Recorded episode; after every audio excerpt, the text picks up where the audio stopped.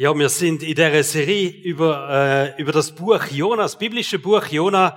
Und das sind vier Kapitel. Und ich werde wirklich ermutigen, das zu lesen, vielleicht sogar zweimal zu lesen. Wir werden nächsten Sonntag einen Unterbruch haben. Und dann geht es nochmal zweimal weiter in dieser spannenden Serie. Der Jona, der ist die Hauptfigur in dieser Geschichte. Und normalerweise so Hauptfiguren in der Bibel sind meistens Vorbilder. Wo du denkst, wow, das kannst, schau ihr Leben an und und ähm, da willst du etwas abschauen, oder? Solche Heldengeschichten, Vorbildergeschichten. Und der Jona ist leider kein Held. Und er ist auch nicht das Vorbild. Kann man sich fragen, was macht die Geschichte in der Bibel überhaupt, oder? Wo so eine Hauptfigur von einem Buch, von diesen vier Kapiteln, muss sagen, hm, irgendwie packt er es nicht so. Und ich habe gemerkt, wenn ich äh, das zulasse, dass ich den Jona ein bisschen auch als Spiegel anschaue von meinem eigenen Leben, so ein probiere mich äh, trainiert versetzt in die Situationen vom, Jos, äh, vom Jonah und dann habe ich gemerkt, es gibt also ganz vieles, und ich sehr gut kann nachvollziehen. Und sein Verhalten äh, ist es so, dass ich sogar muss sagen, ich, ich würde vermutlich in den meisten Situationen ähnlich reagieren. Und wenn er äh, auch in die Haltung geht und sagt, ich schaue jetzt den Jonah einfach so ein bisschen als Spiegel auf für mein eigenes Leben, dann werde er sehr, sehr viel von dem können profitieren, obwohl er nicht so ein klassischer Held oder ein Vorbild ist. Er hat etwa 750 vor Christus gelebt, ist Prophet und hat den Auftrag bekommen, auf das Ninive zu gehen, Hauptstadt von Assyrien, und dort in ein Gericht ankündigen, aufgrund von der Bosheit von dem assyrischen Volk oder vor allem auch von dieser Stadt Ninive. So, das ist das Zentrum von dieser Machts Machtzentrum. Und wir haben ähm, letzte Woche so ein paar Mutmaßungen angestellt, warum hat der Jonah zu dem Auftrag Nein gesagt. Er ist ja nicht gegangen dann auf das Ninive, wie Gott eigentlich ihm gesagt hat, sondern er ist so klassisch äh, davongerannt. In die andere Richtung, entgegengesetzte Richtung, und dass ihr euch das nochmal richtig könnt vorstellen habe ich euch eine Map mitgebracht. Ihr seht ihr jetzt da vorne, ihr seht, äh, dort Joppe, das ist der Hafen gewesen, wo er dann hingegangen ist, und er hätte eigentlich auf Ninive gehen und er ist auf Tarsis gegangen. Tarsis, es ist ähm, Westspanien, es ist eigentlich das Ende von der damalig bekannten Welt, oder? Also der Jonah hat nichts an, ist das Ende von der Welt geflüchtet. Das darf man wirklich so sagen, in die komplett entgegengesetzte Richtung. Und je nachdem, wie direkt das man da geht, das sind zwischen 3.000 und 4.000 Kilometer, wo er da abzischt ist, in die entgegengesetzte Richtung. Und wir haben also letzten Sonntag also ein bisschen über Fluchtmomente geredet im Leben von einem Christ. Wenn ihr die verpasst habt, die Predigt letzten Sonntag, unbedingt loset sie nach. Es ist auf dem Internet drauf als Video- oder Audio-Podcast und es lohnt sich auf jeden Fall. Die Tatsache ist, der Jonah hat sich entschlossen, nicht auf Gott zu hören. Also bewusste Ungehorsam mit allem Wissen, das er hatte. Er ist recht gut im Wissen über Gott. Er hat vieles gewusst über Gott. Er hat ja viele Botschaften über Gott schon überbracht und er ist näher mit Gott unterwegs gewesen und er ist da gegangen, bewusst einfach davon gelaufen. Und im ersten Moment ist alles gut gewesen. Er ist ja der Hafen gekommen und er ist das Fluchtschiff parat gestanden, er ist auf das Schiff und richtig äh, Tarsis losgesegelt. Und jetzt lesen wir miteinander, wie die Story weitergegangen ist. Jona 1, 4 bis 6. Doch als sie auf dem Meer waren, ließ der Herr einen starken Sturm aufkommen. Das Unwetter tobte so heftig, dass das Schiff auseinander zu brechen drohte. Angst packte die Seeleute und jeder schrie zu seinem Gott um Hilfe. Sie warfen Ladung über Bord, damit das Schiff leichter wurde. Jona war unter Deck in den hintersten Raum gegangen, hatte sich hingelegt und schlief fest. Da kam der Kapitän zu ihm und rief, was liegst du hier herum und schläfst? Los, steh auf, ruf zu deinem Gott um Hilfe. Vielleicht erbarmt er sich und lässt uns nicht umkommen. Ein krasser Sturm, wo da ist. Also Gott hat einen Sturm aufgeholt und das ist wirklich nicht einfach ein bisschen Windel gewesen, sondern es steht in der Bibel, das Schiff ist kurz vorm Auseinanderbrechen gewesen. Also das hat tobt auf dem Meer. Also es schlimme, schlimme, schlimme Sturm gewesen. Und die Mannschaft ist so weit gegangen und hat Ladung über Bord geworfen. Und wir müssen wissen, das sind ja Seeleute die haben das, die haben davon gelebt, dass sie Ladung transportiert haben. Also was sie gemacht hat, ist eigentlich ein Stück weit ihre Existenz über Bord geworfen, einfach ums nackte Leben zu retten. Wir müssen uns den Sturm so vorstellen, dass sie wirklich denkt haben, wenn wir jetzt nicht alles loswerden, wenn jetzt nicht das Wunder passiert, wir sterben in dem Sturm. Und das sind ja Seeleute die sind schon häufig auf dem See gewesen und vermutlich schon Menge Sturm gekommen, aber der Sturm ist ganz ein spezieller, ganz ein heftiger Sturm gewesen. Und den steht, und sie haben angefangen zu ihren Göttern beten. Die Seeleute, die haben nicht an den Gott von Israel glaubt, also äh, nicht an unseren Gott glaubt, aber es ist halt ein Götterglaube da gewesen, irgendwelche Götzen, andere Götter, wo sie glaubt haben und in der Not haben sie zu ihren Göttern gerufen und betet und gemacht. Alle betet auf dem Schiff, außer deinen. Der Jonah, der betet nicht. Der ist wirklich zuhinterst hinten im Schiff gelegen und pennt.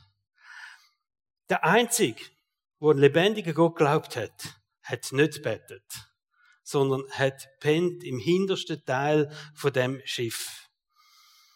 Und alle anderen haben betet. Alle anderen haben zu ihren Göttern und Götzen gerufen und betet, ihren Glauben voll aktiv, oder?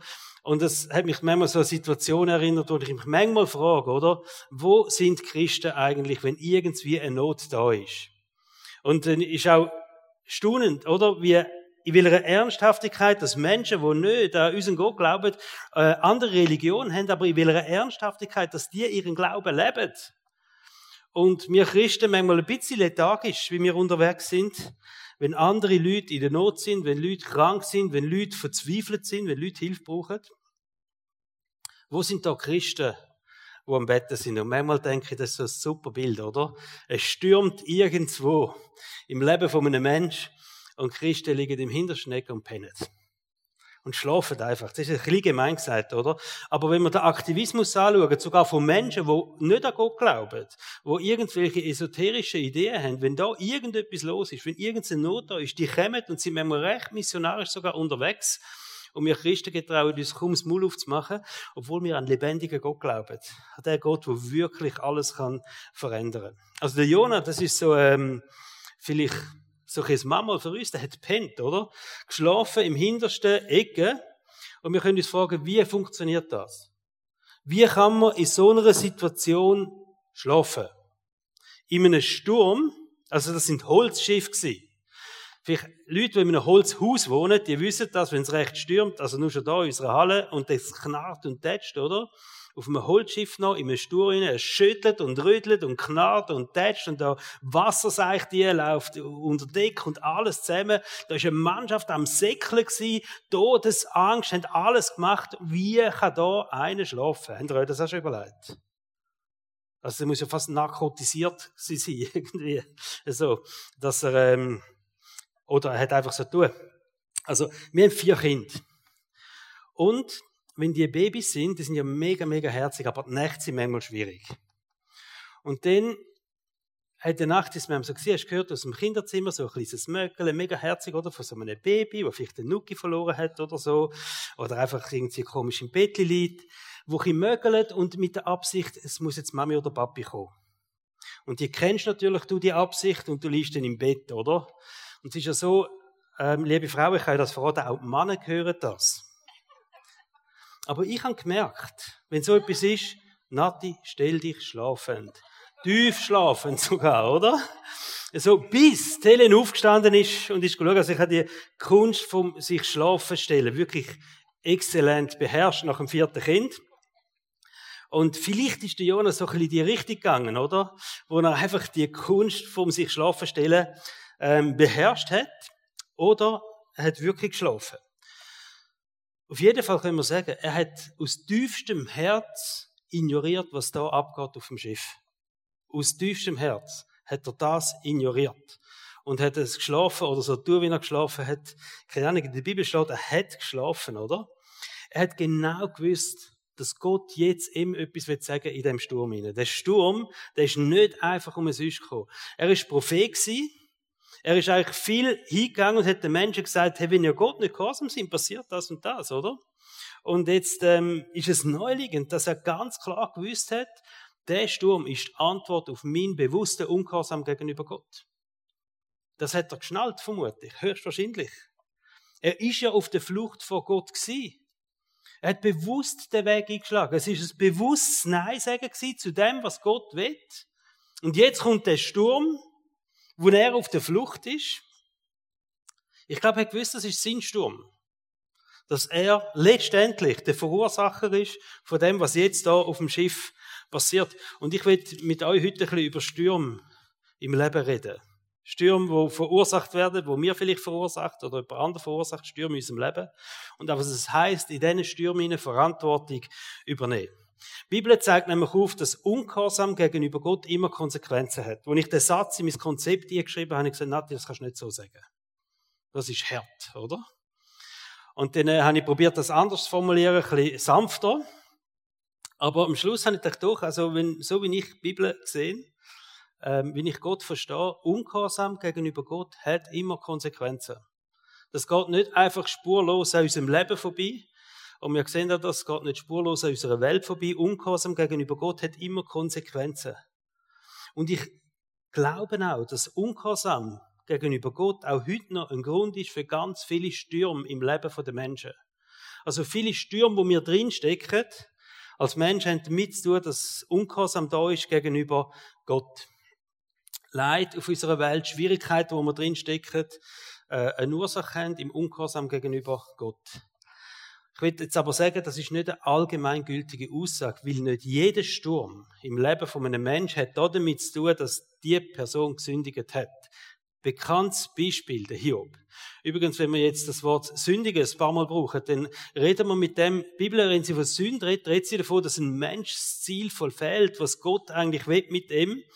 Äh, Ungehorsam ist auch etwas, was man sagen kann, oder grundsätzlich einfach, Sünde ist einfach nicht so leben, wie Gott das vorgesehen hat für uns. Die Bibel sagt dem Sünde, oder? Aber nicht jeder Sturm im Leben von einem Menschen hat damit zu tun, dass jemand da gesündigt hat. Der Hiob, das bekannte Beispiel, das ist ein Mann, der hat nichts Unrechts gemacht. Das steht so in der Bibel. Und Gott ist sogar so gewesen, er hat Freude an dem Mann. Ein Stolz auf den Mann, auf sein Glauben, auf sein Leben, auf alles sein Lebenswandel und trotzdem ist dann ein Sturm nach dem anderen in sein Leben gekommen und hat alles zerstört, was er hatte. Seine Gesundheit, sein Vermögen, seine Familie. Einfach, dass man das im Hinterkopf behaltet. Nicht alle Stürme haben damit zu dass jemand gesündigt hat. Aber Stürme, glaube ich, können ein Hinweis sein, dass etwas nicht gut gelaufen ist in unserem Leben. Oder Stürme können ein Hinweis sein, dass etwas nicht gut läuft, grundsätzlich nicht gut läuft. So als Konsequenzen von unserem Verhalten oder einfach gegenüber Ungehorsam im Ungehorsam gegenüber Gott. In der Bibel sehen wir ein Prinzip, das heißt nicht Sturm, heißt nicht Ungehorsam und Sturm, es heißt Saat und Ernte. Aber Endeffekt, mir erntet, was mir sät, steht in der Bibel. Und ich werde vorlesen aus Galaterbrief, Kapitel 6, 7 bis 9. Da steht, macht euch nichts vor. Gott lässt keinen Spott mit sich treiben. Was der Mensch sät, das wird er auch ernten. Wer auf dem Boden seiner selbstsüchtigen Natur sät, wird als Frucht seiner Selbstsucht das Verderben ernten. Wer dagegen auf dem Boden von Gottes Geist sät, wird als Frucht des Geistes das ewige Leben ernten. Lasst uns daher nicht müde werden, das zu tun, was gut und richtig ist. Also ganz klar das Prinzip von Saat und Ernte, was mir sendet, wenn wir auf unsere selbstsüchtige Natur wenn wir aus dieser Motivation, aus, dieser, äh, aus dem Antrieb heraus sehen, in unserem Leben, dann werden wir das Verderben ernten, steht in der Bibel. Natürlich, es gibt auch die ermutigenden Seiten, oder? Äh, wenn wir gute Sachen sehen, dann werden wir etwas Gutes ernten. Und, und Bauern unter uns, die wissen das, manchmal vergeht eine gewisse Zeit. Ähm, du sagst nicht einfach an und am nächsten Tag gehst du ernten, sondern das ist eine gewisse Zeit, die dazwischen liegt. Aber Tatsache ist, wenn man sät, kann man ernten. Und man sät in der Regel das. Äh, man erntet in der Regel das, was man eben gesät hat. Und das sagt die Bibelstelle aus. Wenn wir von Saat reden, dann glaube ich, ist das alles, was wir sehen in unserem Leben. Das sind unsere Worte, unsere Gedanken, unser Verhalten, unsere Reaktionen, unseren Lifestyle, all das ist es Saat. Und wenn das gut ist, wenn wir gute Worte sehen, wenn wir unserem Verhalten so uns verhalten und reagieren, wie Gott denkt, dass es richtig ist, dann werden wir eine gute Ernte haben in unserem Leben. Aber das Umgekehrte ist eben auch, wenn das nicht der Fall ist, dann werden wir, die Bibel sagt, Verderben ernten. Oder wir werden eine schlechte Ernte haben in unserem Leben. Und jetzt kommt da ein großer Irrtum, wo wir manchmal drin stehen, oder? Wir denken manchmal, es ist gar nicht so wichtig, wie wir uns verhalten. Wir denken sogar manchmal, es ist nicht so wichtig, wie wir, was wir denken oder was wir sagen. Es kommt gar nicht so darauf an, so schlimm ist das ja nicht, oder? Aber das ist ein Irrtum, weil alles, was wir machen, ist eine Saat. Und irgendwann geht das auf. Ich, ich habe nirgends probiert, das besser zu formulieren, aber das ist einfach ein biblisches Wort.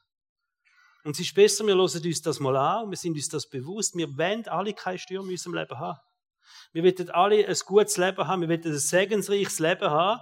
Und ich glaube, es ist wichtig, dass wir uns nochmal überlegen, was sehen wir wirklich? Unser eigenes Leben hier, was sehen wir ins Leben von anderen Menschen? So ein Fazit über dem ist, oder? Wir sind verantwortlich für unser Leben.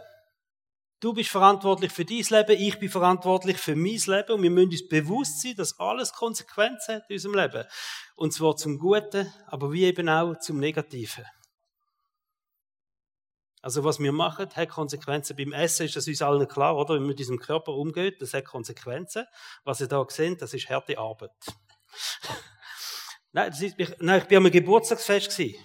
Und nach dem zweiten Hamburger habe ich gesagt, nein, Nati, mach das nicht. Es ist Disziplin. Nein, fertig mit Humor in der Geschichte.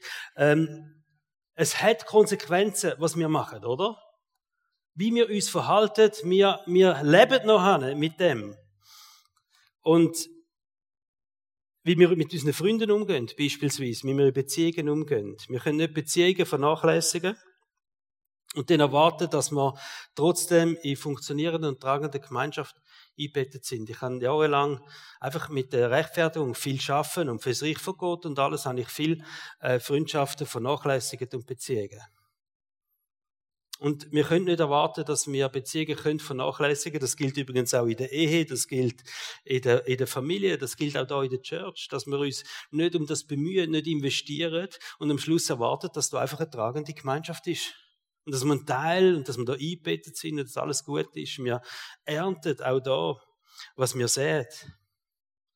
Oder ich glaube, wenn wir zerstörerisch oder verletzend unterwegs sind, dann ist es nicht nur so, dass wir Schaden anrichten im Leben von anderen Menschen, sondern wir werden früher oder später selber darunter leiden. Es wird eine Ernte auch sein in unserem Leben, für uns ganz persönlich. Also es betrifft nicht nur die anderen, es betrifft letztendlich uns selber. Wir werden ernten, sagt die Bibel, was wir sehen. Und das ist sicher einer der wichtigsten Punkte, wenn wir nicht parat sind zu vergehen, dann wird das ein Bumerang sein für unser eigenes Leben. Ich habe gelesen von der Corrie ten Boom, die hat gesagt, wenn man ähm, nicht parat ist zu vergehen, dann ist es wie wenn du Rattengift trinkst und wartest, bis der andere stirbt. Aber du machst dich selber kaputt mit dem, wenn du nicht bereit bist zu vergeben. Wir können nicht Gottes Wort oder Gottes Rede ignorieren und dann erwarten, dass wir trotzdem einfach unter dem Segen von Gott leben. Segen ist eine Form von Ernte. Auch von dem, wie wir, was wir sehen. Oder so allgemein formuliert, unser Fehlverhalten wird uns eines Tages einholen. Das holt uns eines Tages ein. Ich habe gelesen, auch nochmal ein gutes Zitat in dem Zusammenhang. Sünd führt zu Riss im Lebensgebäude und eines Tages stürzt das Gebäude ein. Also Sünd, wo wir immer wieder zulassen in unserem Leben, und jetzt reden wir einfach von Fehlverhalten, von Zielverfehlung, führt zu Riss im Lebensgebäude. Und eines Tages stürzt das ein. Und, und leider, das ist auch der Punkt, oder? Unser Fehlverhalten zieht auch andere Menschen in Mitleidenschaft. Das ist ja so. Wir sehen das krass beim Jonah. Der Jona ist Gott ungehorsam gewesen. Und ein ganzes Schiff, eine ganze Mannschaft von einem Schiff hätte mir das Leben müssen Angst haben. Also hätte eine ganze Mannschaft, das ganze Schiff in Mitleidenschaft gezogen. Der Ungehorsam von einem Mann, von dem Jona. Ein krasses Bild, oder? So das Schiff hier aber angebrochen ist, Ladung über Bord, Existenzen vernichtet worden sind. Und die nur noch um ihr nacktes Leben Angst haben, weil ein Mann gesündigt hat. Ein Mann hat nicht auf Gott gelesen. Und es ist ja so, vielfach ist es so, dass andere Menschen den Preis zahlen für unser Fehlverhalten. Das ist auch ein Fall, oder? Kinder zahlen den Preis für die Fehler von ihren Eltern. Es gibt ganz viele Menschen, die in irgendeinem Bereich Opfer geworden sind von Missbrauch, von Gewalt, von Verleumdung, von Ausnutzung. Und es sind Opfer, sie sind unschuldig, sie zahlen den Preis für die Fehler von anderen Menschen. Den Preis zahlen für die Fehler von anderen Menschen. Menschen leiden letztendlich, weil andere Menschen einen Fehler gemacht haben. Und Stürme in unserem Leben gibt's. Es gibt Stürme, die haben wir selber verursacht. Es gibt Stürme, da sind wir drin, weil andere Menschen Fehler gemacht haben, weil andere Menschen Unrecht tun haben. Und ich will darum auch nochmal über die Chancen der Stürme mit euch reden. Stürme können uns einerseits sensibel machen für Worte, wo man sonst nicht sehen würden. Es könnte sein, dass wir in einer gewissen Blindheit durchs Leben durchlaufen und ein Sturm hilft uns, die Augen aufzumachen und mal richtig anzuschauen und Worte zu erkennen. Beim Jona ist das klar so. Wäre der Sturm nicht gekommen, hätte er vermutlich nie verstanden, dass er so einen falschen Weg eingeschlagen hat. Der hätte sich bestätigt gefühlt. Der wäre auf dem Schiff gewesen, der hätte die Überfahrt genossen und er hätte in dem Tarsis gelebt und der wäre dort alt worden und wäre dort gestorben. Aber so nicht auf dem Weg sein, wo Gott hat wollen. Verstehen ihr? So nicht auf dem Weg sein, wo Gott hat wollen. Und er hätte es vermutlich nicht gemerkt, wenn der Sturm nicht gekommen wäre. Also der Sturm hat ihm die Augen aufgemacht für seine Ignoranz gegenüber Gott, gegenüber dem Reden von Gott, gegen den Plan von Gott, gegenüber seiner Berufung. Der Sturm hat ihm die Augen geöffnet für die Wahrheit, um was es wirklich geht. Vielleicht ist es auch so bei Stürmen in unserem Leben, wir haben die alle nicht gern. Wir hätten immer gern Schönwetter in unserem Wetter, aber es gibt Stürme. Aber vielleicht ist es auch so, dass Stürme uns manchmal auch aufzeichnen, etwas ist nicht gut in deinem Leben. Etwas ist nicht gut gelaufen in deinem Leben. Da bist du vielleicht nicht mal schuld, aber etwas ist nicht gut gelaufen, etwas ist nicht gut. Manchmal hilft das auch, zu verstehen, dass Sachen nicht gut gelaufen sind, wo du vielleicht gar nicht dafür kannst. Aber du verstehst vielleicht auch, warum es solche Stürme in deinem Leben gibt, oder? Oder manchmal muss man selber gegen eine Wand laufen, bis man merkt, dass es der falsche Weg ist. Man ist manchmal so in einer Selbstüberzeugung unterwegs und man glaubt, es ist richtig und man tut alles rechtfertigen, was man macht.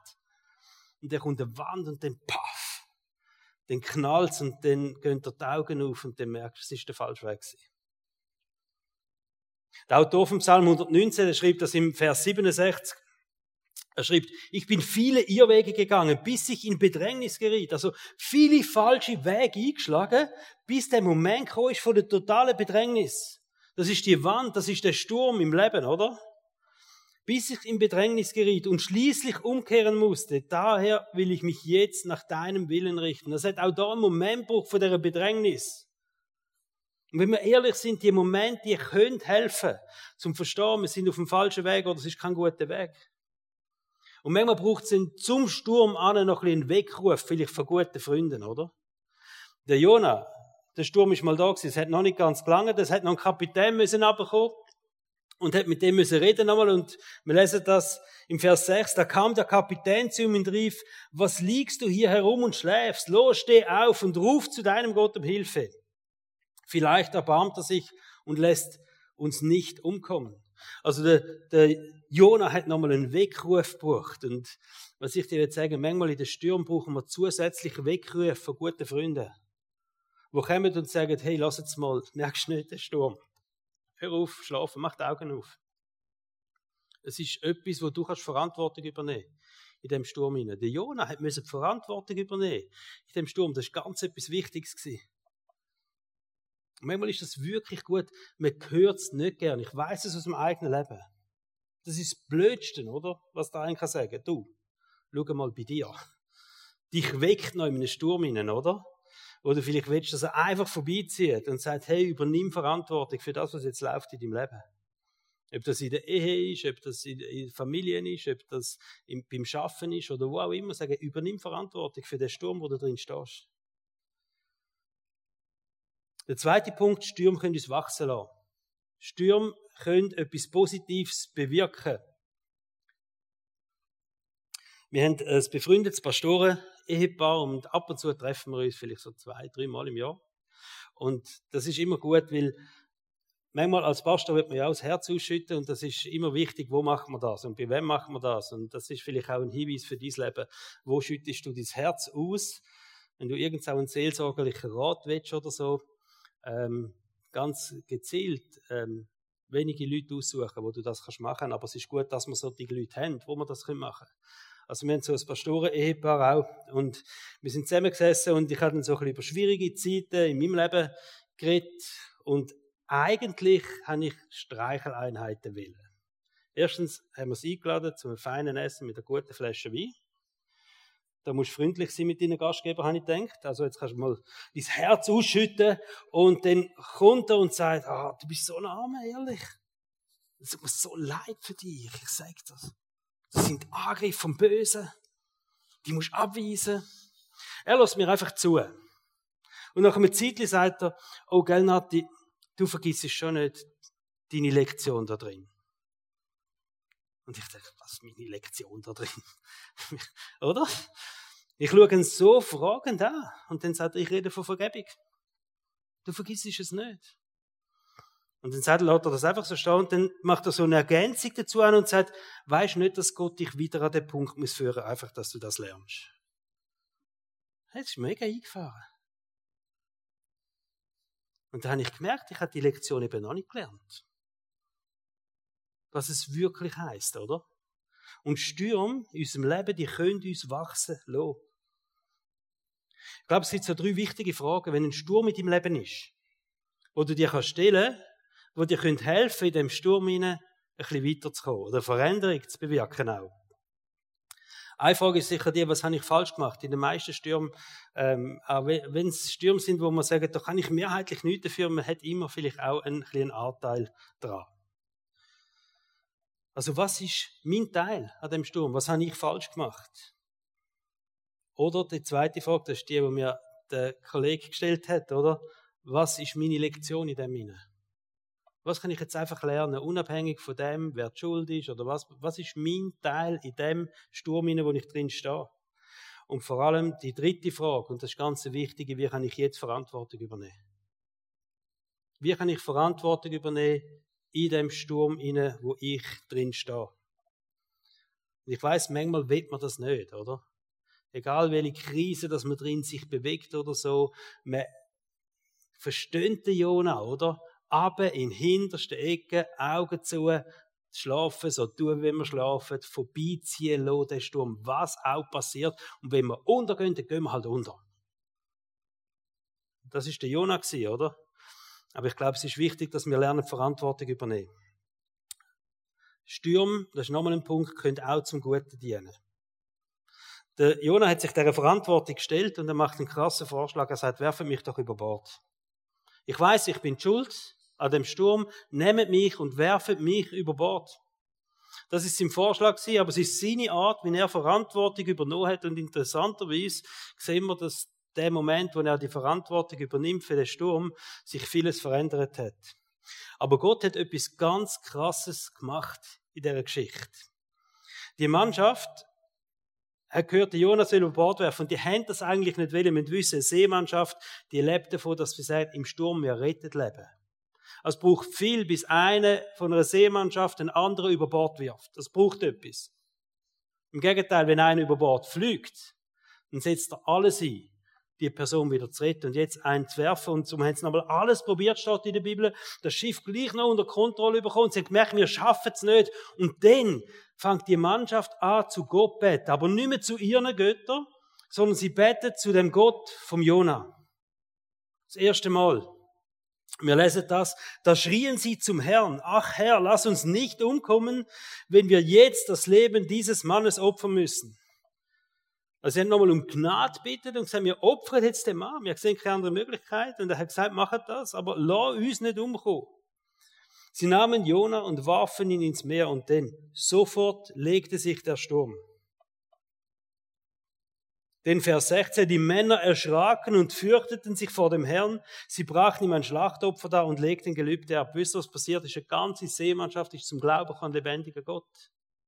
In dem, was sie erlebt haben, in dem Sturm.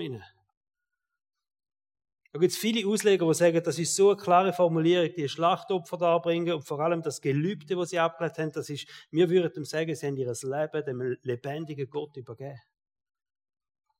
Also, die Ironie von der Geschichte, und da hat es noch nie Ironie drin. Der Jona ist davor gelaufen, weil er nicht mehr hat Menschen in die Umkehr führen Das ist der Grund gewesen. Und es kommt ein Sturm, und was passiert? Das ganze Seemannschaft kommt zum Glauben an Gott. Eine ganze Mannschaft kehrt um, oder? Stürme können zum Guten dienen. Gott hat den Sturm genutzt, dass Menschen sich für Gott entschieden haben. Sturm können zum Guten dienen. Übrigens auch Stürme mit deinem Leben, wo du drin stehst. Es steht Römer 8, 28. Denen, wo Gott lieben, dient alles zum Guten, alles zum Heil. Also da ist etwas drin, eine Möglichkeit drin bei Gott, wenn es stürmt in deinem Leben, das nochmal zum Guten zu führen.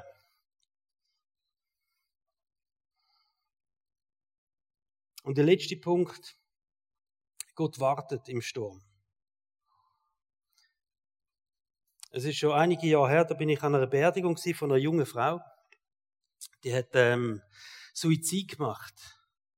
Sie hat an Gott geglaubt, aber ihre Verzweiflung ist einfach an einem Moment so groß gewesen, dass sie keinen Ausweg mehr gesehen hat und beschlossen hat, ihrem Leben ein Ende zu setzen. Und ich ist sehr nachgestanden. Und wir sind an der Beerdigung gewesen. Und, und du verstehst ja die Welt nicht mehr, oder? Und der Pfarrer an dieser Beerdigung hat die Geschichte erzählt vom Jona. Und da denke ich, wo er anfängt, wieso kommst du jetzt mit einer Kindergeschichte? In so einem Moment. Und dann sagt er, der Jona hat sich über Bord werfen lassen, weil er keine andere Lösung mehr gesehen hat. Der Jona hat sich über Bord werfen lassen, weil der Moment von der Verzweiflung, von der Hoffnungslosigkeit so groß war. Und er hat gedacht, es ist alles vorbei. Aber Gott ist da gewesen. Da ist der Fisch gewesen. Wo wir alle denken, das ist ein Märchen, oder? Da ist der Fisch gewesen, der da war, der gewartet hat. Es ist nicht nur das Wunder, dass ein Fisch einen Mensch verschlucken kann und ein Mensch drei Tage im Fisch und ist. Das Wunder ist, dass der Fisch da war. Gott ist da gewesen. Im tiefsten Moment im Leben vom Jonah. Und der Jonah, er schreibt nachher, wir lesen das im zweiten Kapitel, das Gebet vom Jonah. Und er sagt, ich habe keine Hoffnung mehr gesehen. Es ist alles kaputt gewesen. Ich habe kein Licht mehr gesehen. Es ist das Ende gewesen, das ich gesehen habe. Und dann sagt er, und ich habe zu dir geschrauen. Und du bist da gewesen. Und ich will euch das zusprechen, oder? Jona 2, Vers 1, der Herr ließ einen großen Fisch kommen, der Jona verschlang. Drei Tage und drei Nächte war Jona im Bauch dieses Fisches. Quintessenz ist dir, im Tief von deinem Leben ist Gott ja näher, als du denkst. In den Stürmen von deinem Leben, wenn du denkst, hey, es kesselt nur und es läuft nicht gut, Gott ist dir näher, als du denkst. Und wenn du das nächste Mal in so einem Sturm bist, dann denk da, Gott ist da. Der Jonah in dem Fisch hat er zu Gott betet und das ist das Gebet steht im zweiten Kapitel und mit diesen paar Vers, wenn wir den Gott, äh, die Predigt heute schließen. Jonah 2, 2 bis 8. Dort betet er zum Herrn, seinen Gott. Ich schrie zum Herrn, als ich nicht mehr aus noch ein wusste. Und er antwortete in meiner Not. Ich war dem Tod nahe, doch du, Herr, hast meinen Hilferuf gehört. Als ich schon alle Hoffnung aufgegeben hatte, dachte ich an dich und mein Gebet drang zu dir in deinen heiligen Tempel. Können wir beten miteinander. Vater im Himmel, ich danke dir, dass wir als deine Kinder dürfen da sein heute Morgen.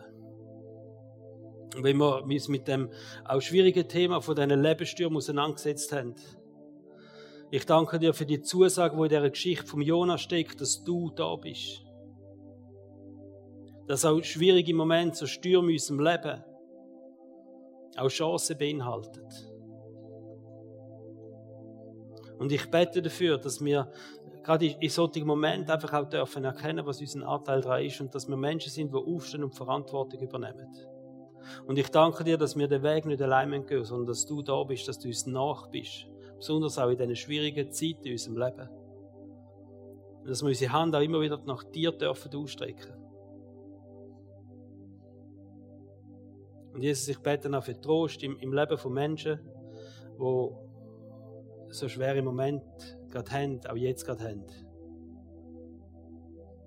Dass sie einfach deine Nähe ganz besonders dürfen spüren.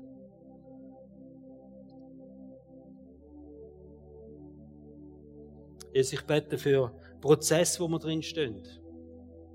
Wo wir lernen, die Verantwortung übernehmen, den Sturm von unserem Leben. Ich bete für alle Menschen, die in so Prozess von Vergebung drinstehen. Dass wir nicht schnell das Gefühl haben, es ist okay, ich habe es verstanden, sondern dass wir die Prozess zu Ende dürfen gehen dass du uns alle nochmal bei der Hand nimmst, auch mir nochmal bewusst worden ist, dass es einfach nochmal ein Weg ist, wo du willst gehen, mit mir und mit, mit allen Menschen. Es ist etwas vom Zentralsten, dass wir super Menschen vergeben können. Danke, Jesus, dass du mit uns kommst. Und ich möchte einen Segen aussprechen über uns allen, wo wir da stehen. Dass wir dürfen Menschen sein, die in deinem Willen leben. Auch wenn es schwierig wird, auch wenn es unbequem wird, auch wenn es uns etwas kostet. In Jesu Namen. Amen.